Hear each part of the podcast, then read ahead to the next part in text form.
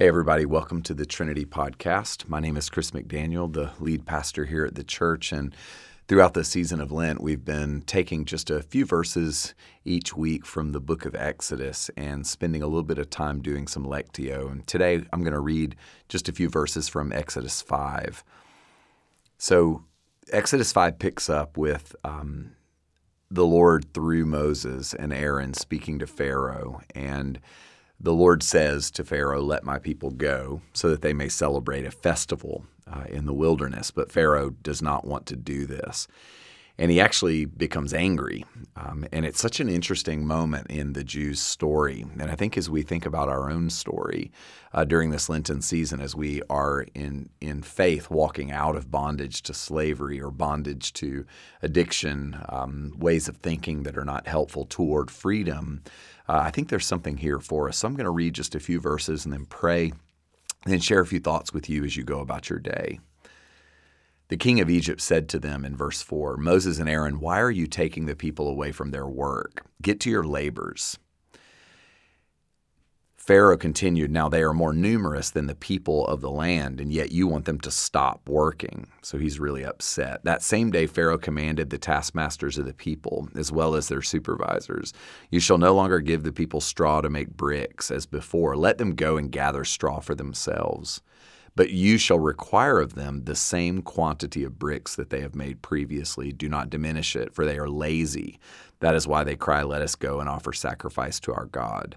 So let heavier work be laid upon them. Then they will labor at it and pay no attention to deceptive words. This is the word of the Lord. Thanks be to God. Father, we do ask you to help us to see uh, something in the word today. Lord, we pray that we would find in the story of the Jews, that we would find our own story. God, I pray that you would help us to think about what happens as we begin to move toward freedom. And God, I pray that we would see something here uh, that would encourage us and sustain us along the way. In Jesus' name, amen. Amen. So I, I chose these words from the fifth chapter of Exodus because I think they illustrate something really important, and that's this as we get closer to release from bondage, uh, sometimes the pressure of the bondage gets worse. And I find it really interesting that at this point in the story of, of the Exodus, um, the Lord was working um, and moving the Jews toward a place where they would be liberated, where they would be set free, where the Exodus would occur. But as they're getting closer to freedom, the actual oppression that they experience, the feeling of being caged or um, unjustly treated, actually grows exponentially. And so, what Pharaoh does in this moment is he says, um, I'm going to make them uh, suffer so greatly under the tyranny of labor that they won't have energy to pay attention to these quote unquote deceptive words. And I just want to say to you and me that I think that is actually a current strategy of the enemy um, relative to Christians. That the, the enemy wants us to be so uh, mired in bondage that we can't hear the words of freedom as they come to us. And I find it so interesting that Pharaoh would have called Moses' words, Aaron and Moses' words, deceptive words. What he was basically saying is all this talk of freedom, it's a lie. And I think that's exactly what the enemy says to you and to me. Uh, all this talk of freedom, all this talk of moving toward home, all this talk of living in some new state of, of liberty and, and flourishing, or as the Jews would say, shalom, the enemy wants us to believe that those are deceptive words. And the way that he does that is to crush us under the weight of bondage.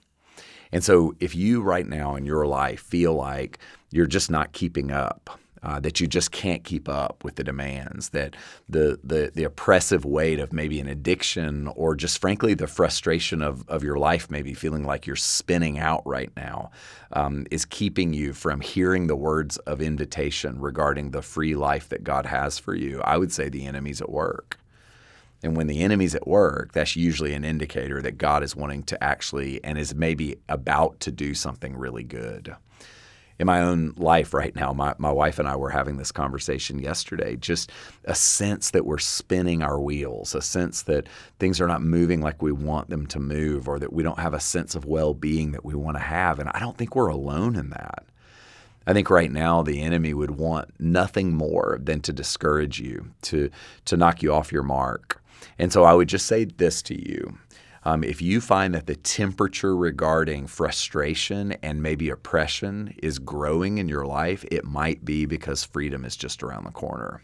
It was true for the Jews. And I believe in some way, as we find our story and their story, it is also true for us.